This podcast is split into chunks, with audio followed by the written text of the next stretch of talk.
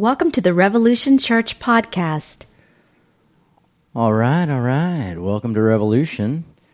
Um, Caleb, are we going to have anybody here next week or no? Kurt's going to talk, so he's going to bring the stuff and. Okay. Well, welcome to Revolution. Um, big crowd today. yeah, as always. Yes, quality, not quantity. Um, so yeah, we uh, we're getting ready to do a couple meet your Congo rations, meet your congregation after the uh, service, which we're stoked about with two of our regular regulars, which will be great. And we've been doing some really great meet your congregations. We just did one with uh, somebody from was it Heather from Canada, from Quebec, and um, listening to her was really great. And I just want to thank everybody who's given me feedback on Instagram and on Twitter and things like that because I've gotten some really nice feedback lately, and been meeting a lot of the congregation of folks who've been listening just recently over the past six months to year. And uh, just received one the other day, a direct message on Instagram, just telling me how much that my suffering and going through that with me helped them go through their own battles and their own hardships. And yeah, that means the world to me to hear. You know, I mean, it's one of those things where you just go like, thank God something good came of this mess. You know, this this breakdown that I had. You know, and in this divorce where it just seems like everything is just scattered and confusing, and you know, hard to explain, and and and just letting people know that the, you know, hearing from people saying we we it's helping us survive is means a lot to me. So I just want to put that out there on on there and say thank you to all the folks who've been connecting with me on Instagram and, and on Twitter and Facebook. I really appreciate your feedback. It's been awesome. And I got one more online request is if you listen to us online and you're on Twitter, retweet us. If you're on Instagram, maybe share us in your stories and let people know about the services. Um, or on Facebook and just let people know we're around and uh, to follow us. But retweets help us a lot. And uh, Revolution Church is on Twitter, so check us out there. Um, it would be greatly appreciated. So next week, I will not be here. I will be in Belfast, Ireland, Northern Ireland, uh, speaking at Spark. Um, Pete Rollins puts on this really great event in an amazing hotel, and every for the past three years, I think, called Spark. And you just go and you recharge, and you kind of learn how to make sense of what you're doing and how to do it better, how to be a better communicator, how to do better stuff online, how to communicate, you know. And so, not only am I attending, I'm uh, speaking and I think I'm speaking twice. So it's really great, and uh, I'm really excited about it, and, and, grateful to my my pal Pete as always for uh, having me be a part of it. Um, so today is, I'm sure we'll get a little feedback from today, maybe a little even kickback. I don't care. I mean, I do care. I, I want your feedback and kickback, but. Um, today is about grace as almost a part as our as at grace as anarchy. And I'll tell you um, what inspired that. Um, are you guys familiar with Brandt Jean? I think isn't his name Brandt Jean or Botham Jean?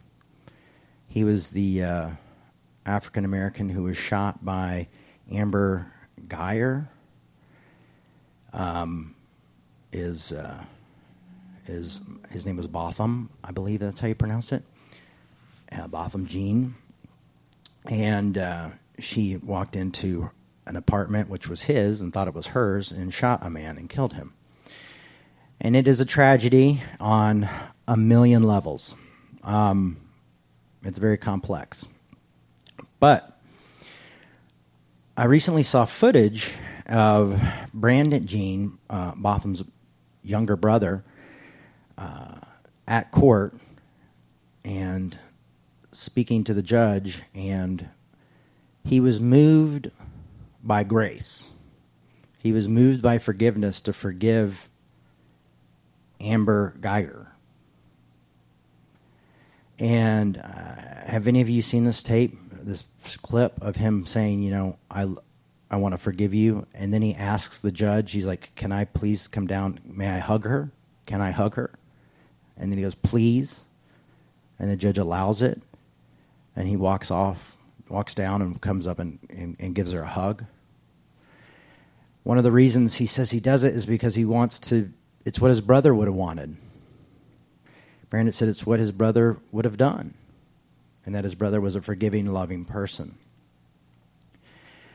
And so I was like, man, this is really beautiful and um, an amazing moment. Um,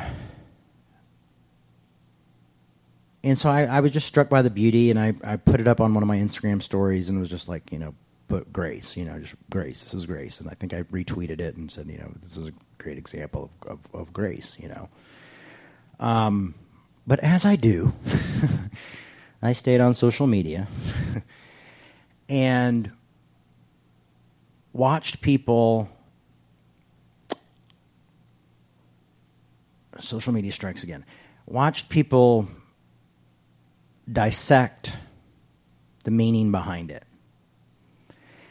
and talk about the injustices around it and talked about you know all sorts of different things if you if you if you google this you will see uh, tons of articles on it and uh, people having different responses because it's a complicated issue. I get it. Um, but I, I, noticed was as people started to um, started to add qualifiers of what it was and what it wasn't and what it should mean and what it shouldn't mean. And so I started thinking about grace and qualifiers and how grace doesn't have qualifiers and how grace doesn't have an asterisk. Now, I understand this is a, good reason, a good thing to have a conversation about. But for Brandon, the young man who forgave this woman, this ex police officer, for him, it was a pure moment of grace, a pure moment of forgiveness. You know, now, did it change anything? You know, did it get her a longer sentence? Did it get her a shorter sentence? No. You know, she only got 10 years. And the fact is, is if the roles would have been reversed, she probably would have gotten 50 years if she would have been, you know, a black man. That's just the facts of it. But what we've got to do is sometimes embrace a moment of grace. And why was it so shocking to people? You know, I don't really believe in miracles. But to me, this was a type of miracle because it's the type of thing that you don't see in the norm. You don't see every day. You know, it's just something where you go, wow. That's amazing. You know, what, what does it take to do that? You know, what kind of person does that? What, you know, Uh, one of the articles was written that says, was this too soon? You know, and I mean, for me, it would have been too soon. I mean, I think about my sister, and if someone had come in and killed my sister, and I would have forgiven them, how I would, you know, how I would forgive them, how I would show them grace would be really tough. I know even going through my own divorce, showing grace to my ex and forgiving and giving complete forgiveness and all this kind of stuff and vice versa for both of us is really tough. You know, there's a lot that goes into it. A lot of therapy, a lot of counseling, a lot of looking back, a lot of conversations, you know. But here was this raw moment of grace. And uh, you know, someone I saw a thing and and I almost just was like, okay, I got to take a take a break from social media, but unfortunately, I'm a I love pain, and it inspires me to give these talks. Um, someone said, you know, if you only tweeted this post about the forgiveness, then you know you're wrong. you should have been posting all along. You should have posted this. You should have had hashtags, you know, Black Lives Matters and all this thing and this and you should have done this. You shouldn't. You know, it says a lot about who you are as a person if you just did this. And I thought, no, that's really strange because I just did that. You know, I um have a life that I live and, and I I try to fight for as many injustices that I see. Um, what I've realized is that it's impossible to fight all, against all of injustices at once. It's hard to say like cover every bad thing that's happening. Um, but what I saw was as a moment of grace break through a complete horrible, horrific, shitty situation. I saw a moment of forgiveness and grace break through. And it just blew my mind and I just was surprised and, and, and, and not surprised, but just like always going like, you know, it's so funny how we always want to qualify forgiveness or we always want to qualify grace, how we always want some sort of asterisk there or, you know, it's something that both sides fear. I've talked about this before, you know, conservatives are afraid that it's a license to do whatever you want. Uh, liberals are afraid it's a license to not do anything and that you won't go out and do stuff to help other people. People have a, a really complex relationship to this thing called grace that has totally floored me and changed my mind on a million things and has caused me to really work on accepting myself as I am for who I am. Um,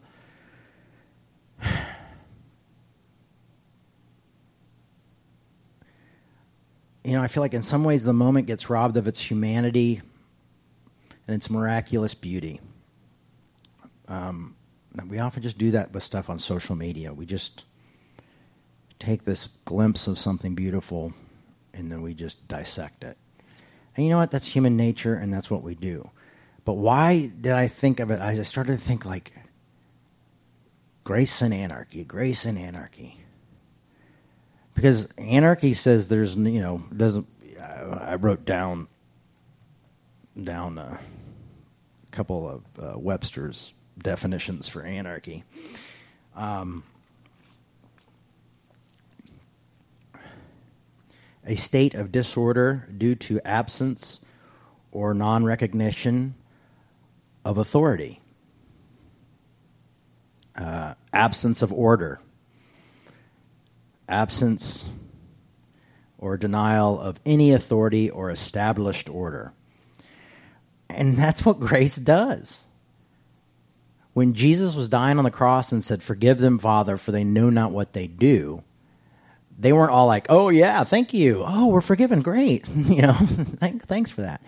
That moment wasn't about I mean, people say, yes, that moment was all about us, Jay, and we, we want to do that. But that moment was Christ saying something beautiful and saying, I've made peace with this. I've forgiven those who hurt me and who are in the process of hurting me and killing me right now. I've forgiven you. Um, and so for a lot of us, that just seems like disorder. It seems like chaos the idea of forgiving someone who doesn't deserve it. You know, and then some people say, well, is that, you know, are you, are you, you know, saying what they did is okay? And I don't think that's what grace does. I don't think it takes your negative action and says, it's okay. What it does is it says, you're okay you're accepted. It's like I used to use this example when I was younger of someone who put their hand on a burner, you know, and then pick their hand up and they've got a ring from that burner on their hand, you know. And you can love them and you can forgive them and you can see past the mistake, but the fact is is that mistake's there and that scar's there. You know. But you can still show them grace and love, but they still have to live with that scar. You know, it's not like this miraculous thing that all of a sudden gets rid of stuff. And so I went and, and, and posted a few things about grace. And I, I was going to nail, try to hit the nail on the head, but then I was like, no, you know what? I don't want to get an argument with like my progressive friends. I don't want to get an argument with the conservative people. I don't want to get an argument with anybody right now. I'm just going to post about grace. And I just said, you know, grace is, uh, seems to be a part of anarchy. And just watched as people retweeted it or talked about it and, and, and what they had to say. And it was kind of like, I have a secret. um,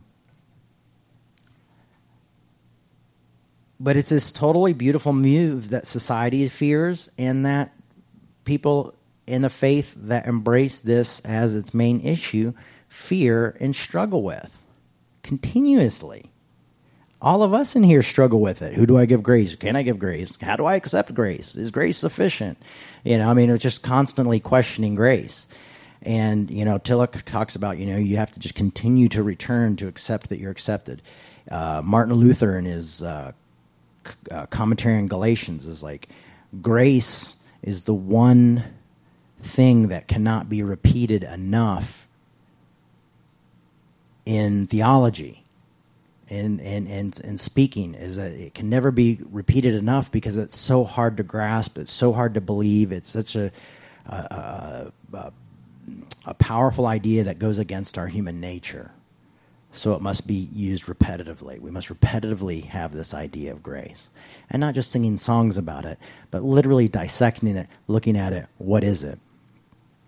And um, Ephesians 2 8 says, For grace you have been saved through faith. And this is not your doing, it is a gift of God, not the results of works, so that no one may boast. For we are what God has made us, created in Christ Jesus for good works, which God prepared beforehand to be our way of life. But I want to look at this for by grace you have been saved through faith as a gift of God. So grace is supposedly this gift, and it's you know, your gift doesn't nullify actions. And how can I look at this deeper? And so I thought about it, and I thought, well, you know what? I'll ask people on Twitter, or I mean on Instagram, uh, what they think about grace. And so I did that, but I also had a question on one of my posts. Um, see if I can find it. And I told them that I would try to answer this question at service. So the question was Does grace enable abuse? And um, another person chimed in and said, Yeah, I wonder this too. Does grace enable bu- abuse? So that's a lot of people's worry is that, well, if you forgive somebody, if you show them grace, then you're going to enable their abuse, their, your abuser, you know, and, and it's just going to continue to go on. Now, the church has had a long tradition of eh, doing things like because marriage is so sacred, you know, telling people in abusive relationships to stay in relationships and that God will work it out and blah blah blah. You know, okay, that's garbage. You know, my last relationship, we just could not get along. It didn't work. We made each other unhappy, very very unhappy, and we had to let each other go. And it was hard as hell. Still tough. Um, but what about people being abused? You know, an abuser. Um, and for me, how I would I'd say that is like let's just look at someone in an abusive relationship is get the hell out of that relationship. You know? And maybe down the road you'll be able to give this person grace. You'll be able to forgive them for what they did to you. But a lot of times grace giving grace allows us to accept grace. It allows us to have grace. When we don't forgive people, we our hearts get hardened, we think about them, it follows us into depression, we can't let go, we desperately need closure. And I'm going to be honest with you, I've found this to be very true is that most situations, awful situations in this world don't give you closure. But forgiving and showing grace allows you to have somewhat of closure. but it doesn't mean that you stay in the abusive relationship. It doesn't mean that you stay with the abuser. It doesn't mean that you continue to be around that person constantly. Um, it doesn't mean you go like everything you did was okay. Now what you're saying is is like I've forgiven you. I'm not going to hold on to you anymore. I'm letting go. There you go. There's grace. You know, I've forgiven you and there's nothing you can do about it. So, how's that? I mean, it just how's that kind of an anarchist moment is going saying like I don't care what your rules or regulations are. I don't care who you are, how mean you are. I've decided to let you go. I've decided to find peace in my own heart and give this gift to you. Now, what you do with this gift, I don't have a control over what I give anyone. My, my kids, for example, my son will find a stick and play with that stick all over. And I've got so many sticks in my house. It's insane. I'll take him to Target and he'll be, oh, it's Teenage Mutant Ninja Turtle. I've got to have it. I've got to have it. I've got to have it. I'm like, oh, really? Are you sure? he's like, oh, well, it's Mutant Turtle, you know. I'm like, well, he does like the turtles, and I've seen him draw pictures of turtles. So, yeah, sure. Okay, we'll get the Mutant Ninja Turtle. And he'll play with the thing for like a couple hours. Right? If you went into my danky, dirty car right now, you would find a mutant turtle, uh, I think it's Leonardo, laying on the floor of my car because he just he just that's what he you know it was a gift i gave it to him i hoped he would cherish it i bought him this really amazing garbage truck and i looked everywhere for it and he wanted a big garbage truck for christmas. And i found this garbage truck. And every time i go over to his mom's house i just see it sit there in the corner. You know he doesn't play with the garbage truck. He doesn't do anything with it. You know and what i'm saying is, is sometimes that's how grace is is when you give grace to people who don't cherish it or don't you know, or just moving on, they don't respond exactly how you want to. But that's not, I don't think that's the whole point of grace. You know. And, uh, you know, because when, for me, it was always accepting that I was accepted by something greater than myself, and then learning that others are accepted too, but not condoning actions. I think uh, Martin Luther King worked really well with this, is, is that he showed grace to his persecutors, but he'd never said, okay, I'm just going to let you guys continue to persecute me and per- persecute people around me and persecute pe- people I love in the African American community. He didn't say that. He said, no, we got to change. I'm disappointed with this, but I don't see you as the enemy. I see your message as the enemy. I see your actions as bad. But I, ultimately, I see you as a fellow human being and a human experience. And I see that you're a victim of misinformation. You know, someone who hurts another human being is a victim of humanity and has been taught the wrong way to treat another person. Well, forgiving them and giving them grace transform them? I don't know. That's the risk you take with giving grace. That's the risk you take when you forgive people. When I was a kid and my dad was in prison and I was a teenager, I sat down with Jerry Falwell because Jerry Falwell wanted to meet my dad in prison, and I was like, "No way, man! This guy's going to come in and try to hammer my dad and and just put the last nail in his coffin," you know. And then my dad was like, Well, why don't you meet with him first? And then my dad sat and talked to me about forgiveness and all this stuff. And I was like, All right, dad, I'll go meet with him. You know, and for the first 20, 30 minutes, I tore into the guy, you know. And then just something hit me, and I said, But you know what? I forgive you. Now, his response was not one that I cherished or anything. He was like, Thank you. You know, he was like, Well, I appreciate you forgiving me for whatever you thought I did. I think is exactly how he said it. Um, so it wasn't, the gift wasn't received in the way I wanted it to be received but something came off of me. And it's I've tried to claim it back every now and then, and then I have to give it away, and then claim it back and give it away.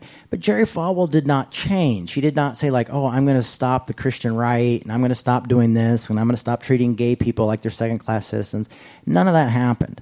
Did I stop fighting against those injustices, even that were made by him? Yes, I kept fighting against those injustices.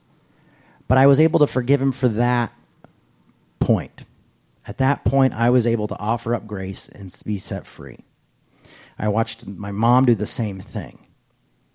You know, it, we were never in love with the person. We didn't become best friends with the person, never had a relationship with the person, never condoned that person's actions following that moment, but we said, We're going to give you grace for that time that you hurt me. I'm not going to hold on to that. You're forgiven. Now, this also sounds kind of selfish. But it can also be mind boggling when you just let something go. And I think in certain relationships, you will see it's a great a gift well received that does transform people, that let them know they're loved and they're cared for and that they're forgiven.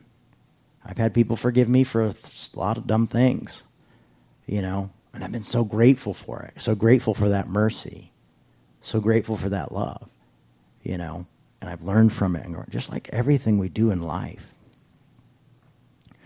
But grace is this radical step that people are afraid of. Um, because I was busy and stuff when the person asked this question, I just answered with a no because I was like, ah, how am I going to get into this whole thing? I just was like, I'll just give a simple answer. And I just said, no, it's not.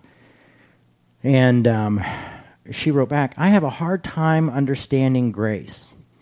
I was taught to love your enemies and pray for those who persecute you. But that harmed me because I couldn't identify spiritual abuse and domestic abuse. I kept dismissing dysfunctional behaviors as praying for people because they identified as Christians. So I guess this is where lies is the confusion of grace is that it's somehow the ticket to stay in dysfunctional. Oh, I'll just pray for them. I'll just you know I'll just let them keep beating me. You know, that's not how King worked. That's not how when I was working with Soulforce and things like that. That's not how we worked. We would meet with people and talk with them and try to show grace and try to show love and compassion. Know, but we'd also have debriefings where we would go back to our place and we'd talk about it and, and discuss it and be like, this hurt me and that hurt me, you know, and, and communicate it, you know. But at the same time, still trying to be givers of grace, but dealing with that but not staying in that harmful place. And also saying we want to let other people know that that's a harmful place too. Yes, these pers- people deserve grace is an oxymoron. Um, can have grace, but the fact is, is what they're still doing is destructive. So what can we do to change that? Um, it's sad to me that loving your enemies has become something where you're just going to like, well, I'm going to love and pray for my enemies, so I'm just going to let them just destroy me. Now, nonviolence in some ways seems to do that, but nonviolence also has a point where it's exposing. You're exposing the other person's, you know, saying, like, look at this person beating me for no reason, you know. And it also has a, a component of communication that's very important. And so these things are pretty, pretty deep. But um, you're not showing yourself grace if you allow yourself to stay in those situations you know, what you have to do is say, okay, I'm accepted, I'm loved, enough to know that I'm not going to tolerate being mistreated or beaten. Because I know I'm accepted. You know, for me and my wife, we knew we could not accept each other anymore as much as we wanted to love each other and forgive each other, we have two beautiful kids together and show this kind of like grace and mercy and all this kind of thing, we still couldn't stay in that relationship. We don't go out and hang out. I mean, we might get to a point where we do that, you know. But I think you would think, you know, if there's forgiveness and grace there, yeah, it's a process that we're working on but we're not going to continue to. We decided that, you know, hey, we're not, we're kind of toxic together. I'm not going to stay in this. And what we had to do is like, I have to find myself now. I have to find who I am. That part of me that is accepted, I don't even know what that is anymore. I've got to find out what that looks like. You know, who am I any without you when I'm in a relationship that's not, you know, we're not tearing each other down. It's not healthy. So I think there has to be wisdom involved and common sense. You know, you can give grace from afar, is what I'm trying to say. You can forgive someone for something that they've done, but they still have to pay the consequences for what they're doing. You know, grace may change our perception, it may change who we are by giving it. And it may change that person we've given it to, but we can't change the circumstances that require them to get there to be in need of grace. You know, him saying, I forgive you, the judge wasn't like, oh, let's knock another five years off. Didn't happen.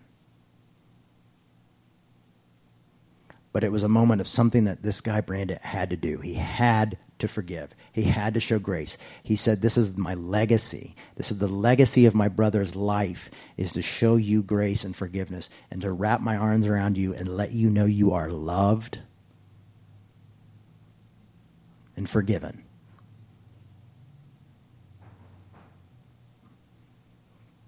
You know, it's tough.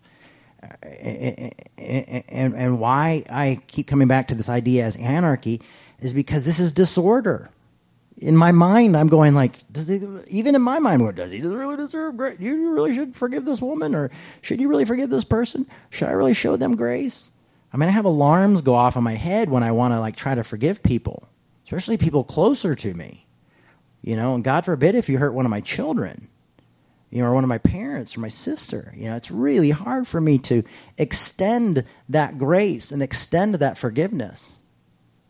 But it was such an amazing thing to me that when I sat down with someone like Jerry Falwell and said, I forgive you, I realized the power that it had on me and the effect that it had on me to become more of a human being that I couldn't rob that of my dad, for my dad. So I was like, of course you can meet my dad. And I remember seeing my dad after that meeting, and we both embraced each other and hugged, and it was like we were almost high. It was really weird because we were both just like, you know what? We're putting this, we're just giving it to God. We're just giving it to the higher power or whatever. We're just dropping it down. We're showing grace. We're showing mercy. We're forgiving on our own terms. We don't have to have, yeah, thank you, forget, please forgive me. And that's what I'm looking for in a lot of relationships is I want someone to be like, I want that person to ask me for forgiveness. You know, when are they, you know, when people are in AA, they go through this thing where they make amends. And there was a Seinfeld episode where, uh, who's the bald guy?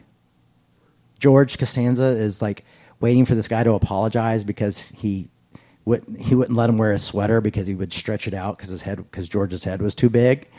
And so George is like, "Where's my where's my amends? Where are my amends?" And you know, and it ends with a guy like working in an ice cream store, like eating a bunch of butter rum stuff because George pushes him over to the edge, you know, because he wants this forgiveness so bad because he's just so like, why is everybody getting apologies but me?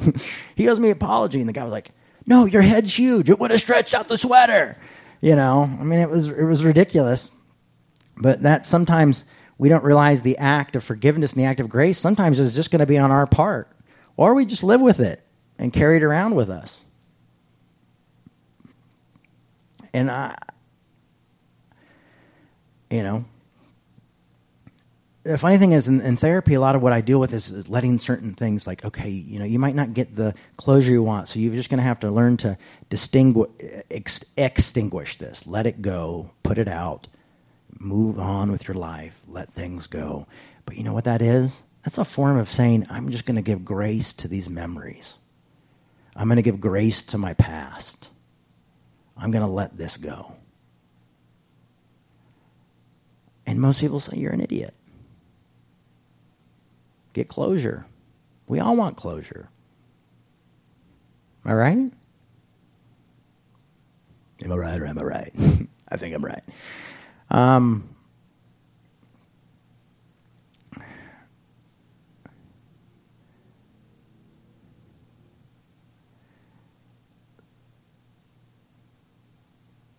There's a beautiful song about grace written by U2. I wish I had the song here, but I don't.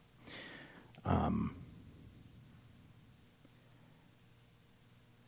but this is how I'm trying to answer these questions of of of of, of, grace. Is uh, hopefully I still have the story up. There it is. So we can answer some other questions real quick, and then we'll close this thing up.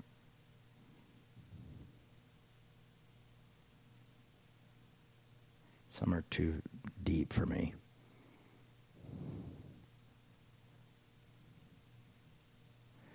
Okay.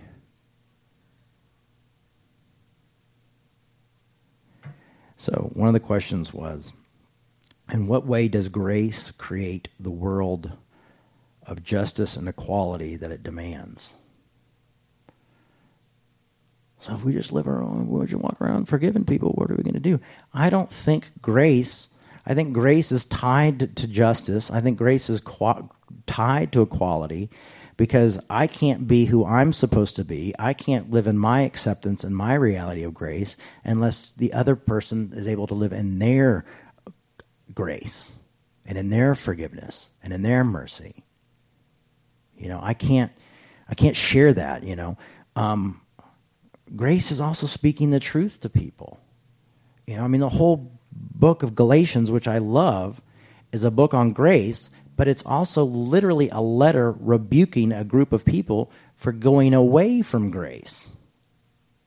And you see Paul's struggle in there. You see where he's like, oh, there's, you know, neither male nor female nor Jew nor Gentile, we're all one in Christ. Or, you know, be, oh, I love it. He's like, beware of biting, devouring one another. You know, you might be consumed by one another.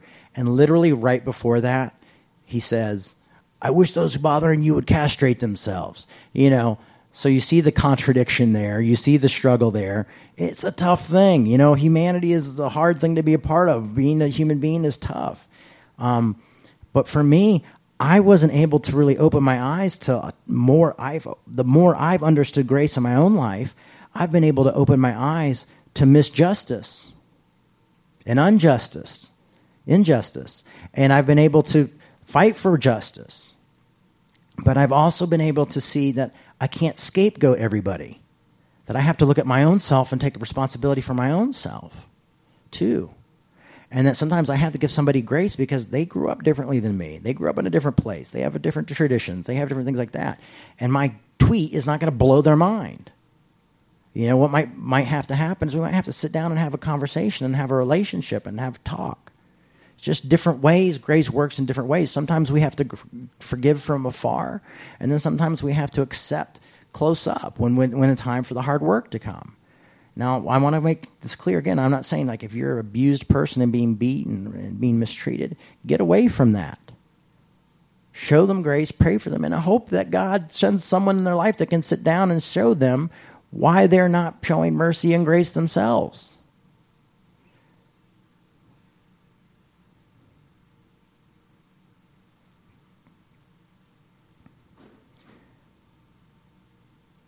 But for me, someone wrote, What does anarchy and grace look like when lived out? You know, this is kind of a new idea for me. This is just something I was thinking about this week.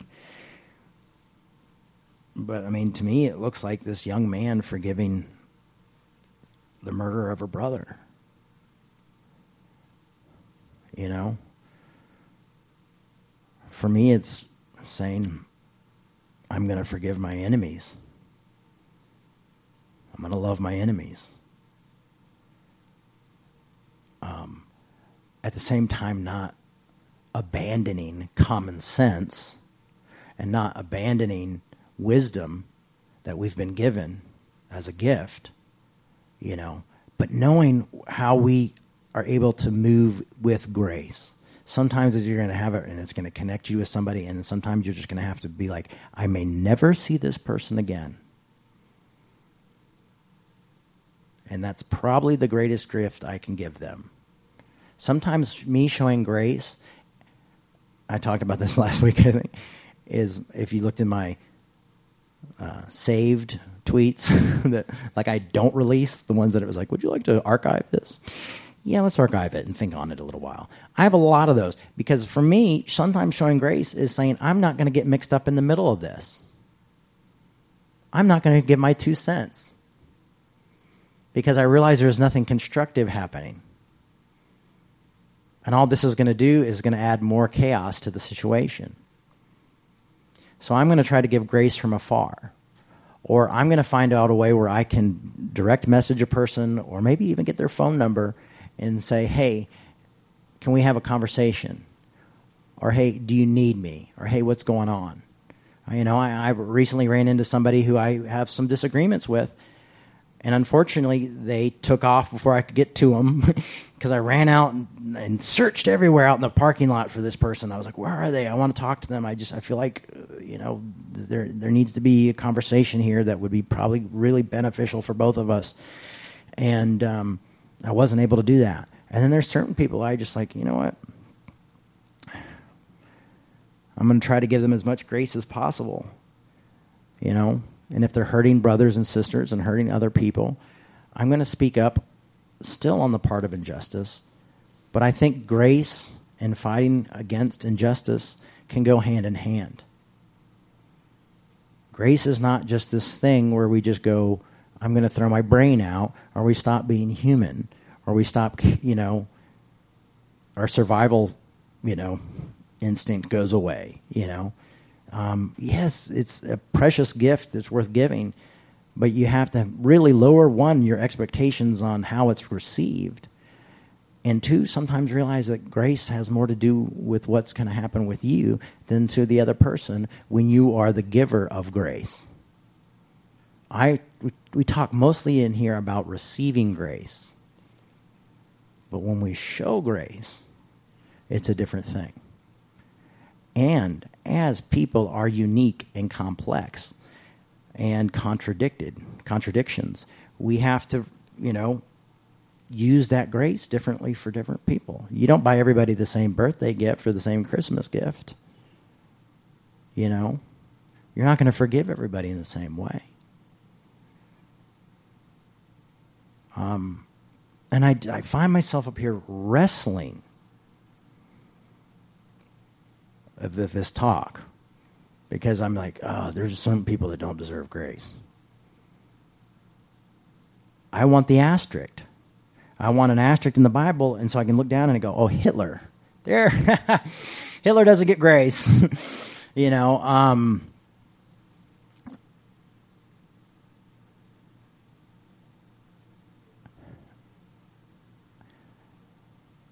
I think it's something powerful and transformative and it just doesn't work. And it, that, what, where, where is it where you just have two choices? What? I think you said a zero sum game. What did you say? No. Yeah, I mean, it's just not a black and white issue. You know, it was dualistic. Or you just, you know, grace is also a bit of a contradiction at times. It really is. It was when I saw that video but that was the beauty of it is that there was a contradiction there. There was an undeserved gift being given. You know? And there was something that just said, I'm going to do this. Write all the damn articles you want. And tell me, you know, and, and, and and then people who are sharing it saying, well, I want to show this moment of grace. And then people saying, well, you can't show this moment of grace if you didn't do X, Y, or Z. You know, I'm going like, man, really? Have we come to the point where we can't even, you know, we're policing each other on how we interpret forgiveness?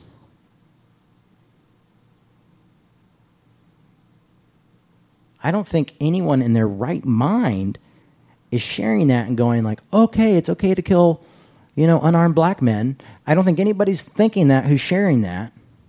I think what they're saying is like, look at this extraordinarily strong, forgiving, amazing, miraculous human being who's offering something that most of us could never offer. Why is it on the news? Why is it on Twitter? Why are people talking about it? Why are they arguing about it? Because it's a miracle.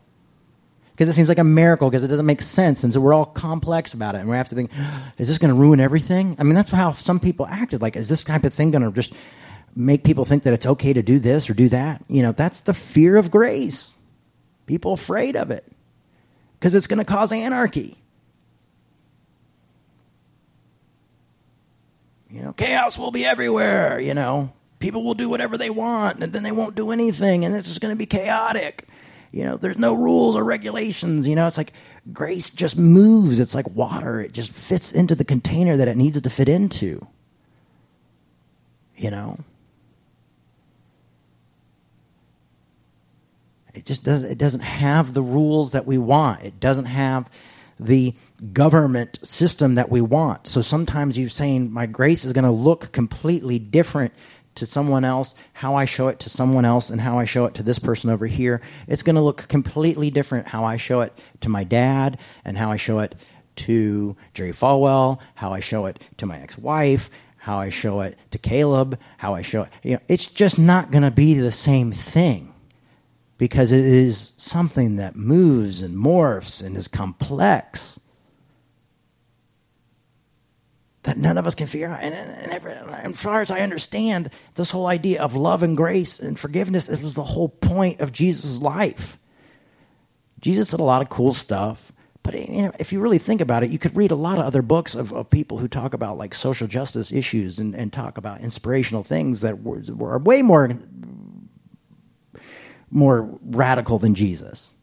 But Jesus kept coming back to this idea of grace and love and mercy. And then Paul's like building on it and going like, yeah, Jesus said this, but man, if we're going to really mean it, we even got to take it to this degree, you know, and it's got to work here.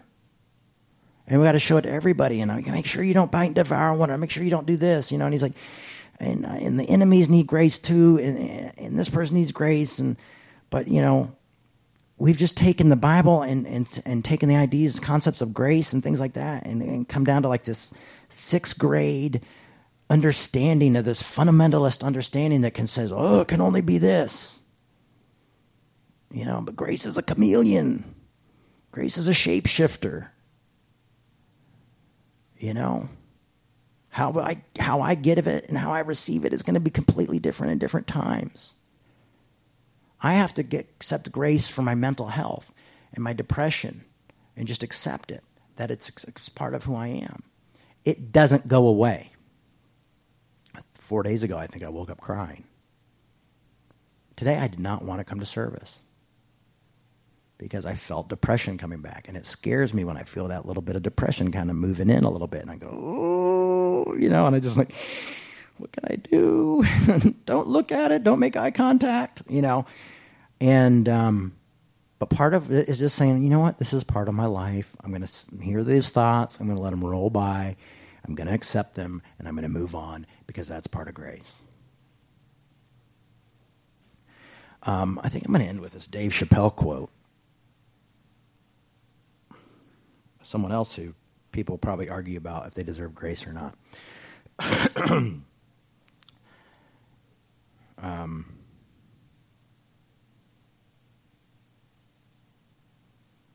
Someone asked me, "Do you think grace is the wedding of agape and anarchy?" uh, you know, maybe I don't know. Um, let's see if I can find it. You have to give me a second, everybody. Forgive me for. I have many photos of my children playing with lizards. My son got a lizard, and he loves it. Um, where is this quote? Uh, there it is. Our cult. This is uh, Dave Chappelle says. Our culture has accepted two huge lies, and this is one I think we've all accepted. I have accepted it at certain times. Two huge lies. The first is that if you disagree with someone's lifestyle, you must fear or hate them. Did you hear that? If you disagree with someone's lifestyle, you must fear or hate them. Um, especially working with my LGBTQ friends, and you know, I, I've been, you know, I started using heterosexist more than homophobia because I was like, I don't think these people are necessarily afraid. I just think they think they have the better way figured out. so heterosexism seems like more of a thing than homophobia. You know, like like I'm scared of snakes, but I don't think we should get rid of all the snakes. You know, I mean, I actually do think we should get rid of all the snakes. All right, I'm going online. get rid of the snakes. Um, but if you disagree with someone's lifestyle, it doesn't mean you just hate them or fear them. There are a lot of religious people out there that I don't agree with. There are a lot of non religious people that I do not agree with. But I do not mean I hate them. I don't hate the new atheist. You know, uh, what's the big guy's name? I did a thing with him once. R- Dawkins. I don't hate Richard Dawkins. I don't fear Richard Dawkins. I've sat in a room with him and talked to the guy. You know, do I disagree with Richard Dawkins? Yes. I'm sure there's probably some areas I agree with him more now than I did then, but still, I don't fear or hate him. Do I disagree with my father strongly? Yes. But I don't fear or do I don't hate him. Do I disagree with my ex-wife? Yes, but I don't fear or hate her. Probably in our marriage we realized that we had fear and hate towards each other and realized we got to get out of this because it's making us not we don't even we're not loving each other we're, we, we fear and hate it we're starting to fear and hate each other we need to get away from this is becoming toxic so here i'm preaching more from dave chappelle's quote than i am any of the bible verses in our culture, we must accept two huge lies. The first is that you disagree with someone's lifestyle, you must fear or hate them. The second is that to love someone means you agree with everything they believe, say, or do. Both are nonsense. You don't have to compromise convictions to be compassionate. So you don't have to compromise convictions to show grace.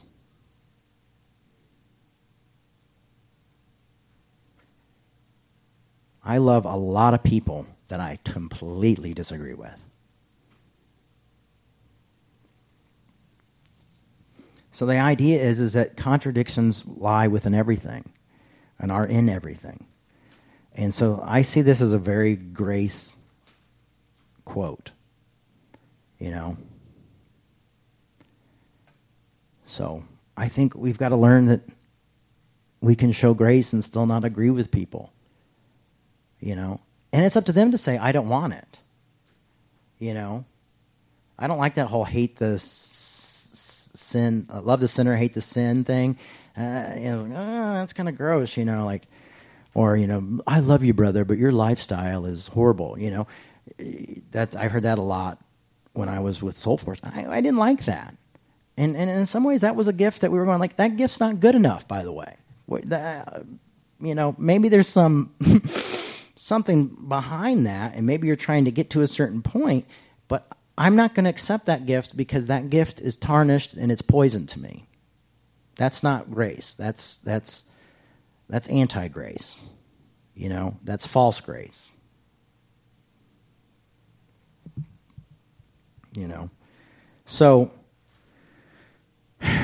does this make sense to anybody?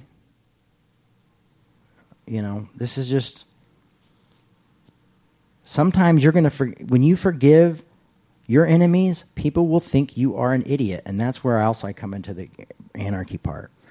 When you forgive someone else's enemies, they will think you're an enemy. When I started talking about saying, hey, you know, I don't think all Republicans are bad and I don't think they're all going to hell and I don't think anybody, everybody who voted for Trump is a horrible person. I, you know, I just, I think that's, that's naive. You know, I think it goes back to having a sixth grade understanding of the Bible and things like that. You know, people are complex, people are different, people vote for different reasons.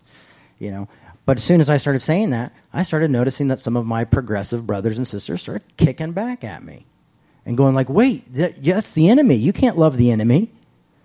And that's the thing is, I told one person to piss off. Now that's where the punk attitude comes in. Is because I'm saying, piss off. I don't have time to even argue this with you. I'm going to love these people. You're gonna, I'm going to tell you to piss off. But you know why I'm telling you to piss off? Is because I love you and I don't want to tear you down to shreds. So I'm saying go away. Right now, go away because I can't deal with this because I can't show everybody grace 100% of the time. I'm not God. I'm not the ground of being. I'm not whatever. You know? But the fact is, I can show grace and give grace to whom I choose. There is no rule or regulation because it moves outside of law. It moves outside of karma, is what that song says. The U2 song says. It says grace moves outside of karma. There's no karma law there. There's no this. Grace is for the undeserving, all that crap. It's unmerited favor, blah, blah, blah. You know? So sometimes that's going to happen. And you're going to pay the price for forgiving the wrong person. Or you're going to have 150 articles written about you analyzing why you forgave somebody and why you showed them grace. But the fact is, is that's where the punk aspect of grace comes in. Is sometimes you just have to be like, I will be the misunderstood. You know, most people that I met when I was on, I had no idea how much that Soulforce trip impacted me. A lot of the uh, allies that I met, for me, I was like a total like, no, it's biblically you can be gay, it's fine. I had to go study Bible, you know. For a lot of them, it was like it had nothing to do with the Bible. For me, it had to do with knowing someone. It had someone who knew that I didn't agree with them and didn't think that they were okay, come and show me that they were okay. And then I had to realize that I was the one that wasn't okay. You know, so sometimes we need that little bit of chaos in our life. And we need the people who are saying, I'm going to be bigger than even this. I'm going to be bigger than your hate against me. I'm going to show you so much grace that it's going to transform you. And I've seen that happen so much in my work for equality with LGBTQ brothers and sisters. And I'm not saying it's for everybody because I have friends who are so hurt and so fucked up that they can't barely get through life and they can't walk into a church without being trigger warned. A lot of people listen to the service because they can't walk into a church building, but there's some people who can and go into a church building, walk in and say, This is who I am. Guess what? I've accepted grace and I am going to help you accept it by my mere presence here because I know where I am. I know where I stand. I mean, when you get around somebody who knows who they are and there's no changing it, you've got two options embrace it or reject it.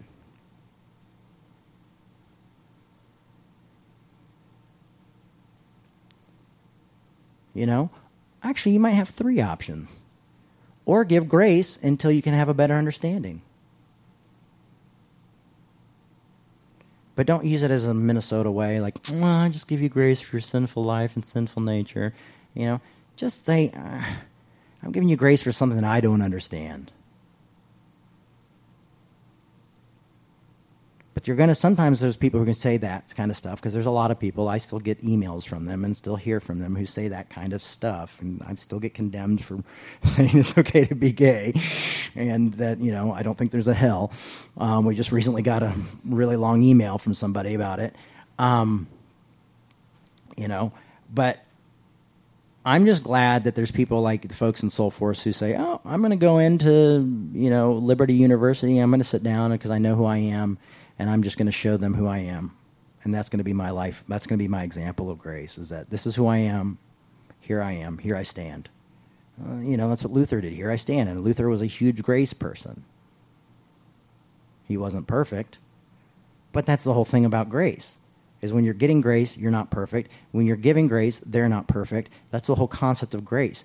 There's grace is not being perfection. If you think being perfect, perfect is some way to reach grace, you're doing the exact opposite thing. Or if you're looking for the right person, like they're deserving of grace, that's an oxymoron. No one's deserving of grace. And I know I said I would end it with that talk, with that, with that quote, but um,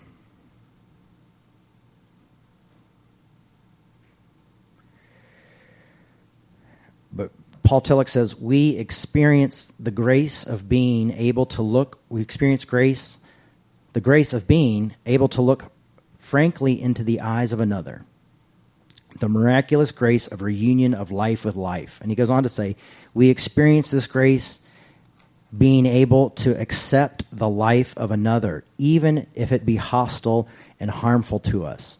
For through grace, we know that it belongs to the same ground to which we belong and to which we have been accepted.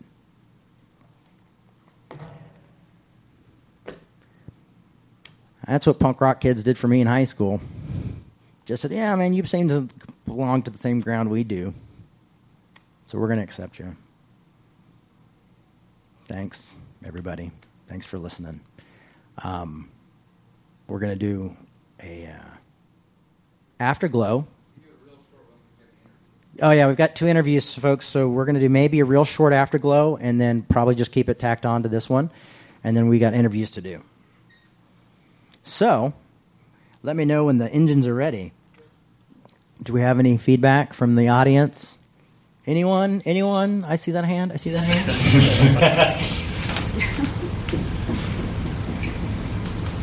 well, I think that grace, at least my understanding of it, is that it's radical acceptance.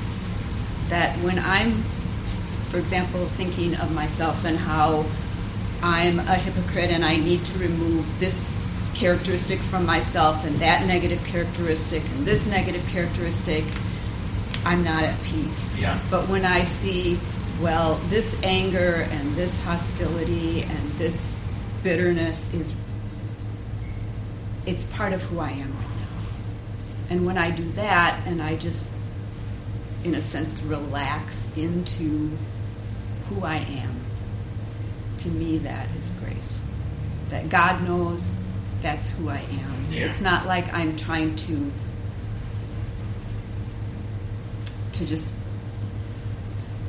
eradicate parts of who I am. right. Eliminate them. Mm. But it's that I need to be who I am and then I can change. I feel like Paul kind of said like it strips us of us strips us of our identities in a way. There are identities that say I belong here, I belong here. It just says no, you belong.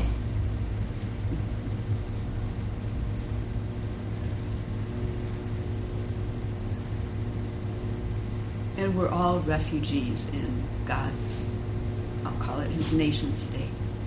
All refugees.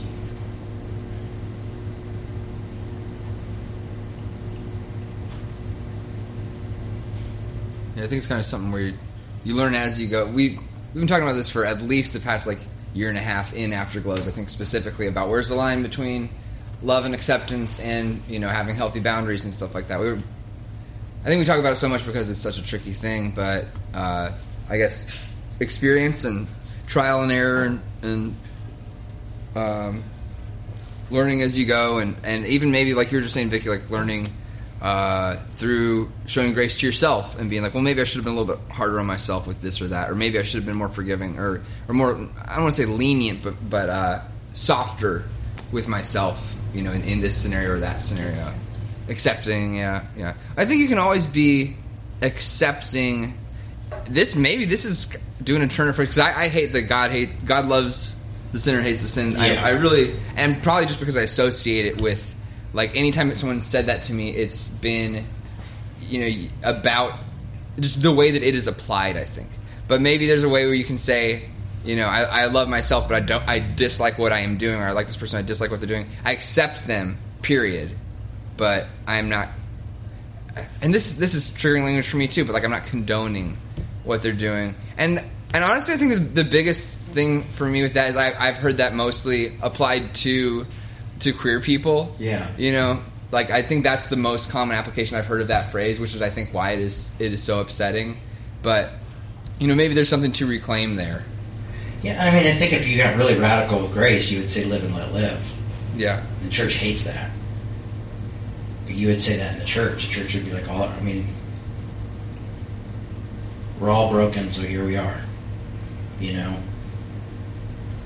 And, and, and one said, one person said, uh, one time to me, they said, I wish people would say, love the sinner and then focus on your own damn sin. you know? yeah, that's good. And it's kind of like, because oftentimes when we aren't accepting others, there's probably a huge part that's not accepting of ourselves. I know that my therapist is like, when I talk about my inner dialogue, she's like, Would you say that to anyone in your congregation ever? I'm like, No. She's like, Well, why do you say it to yourself?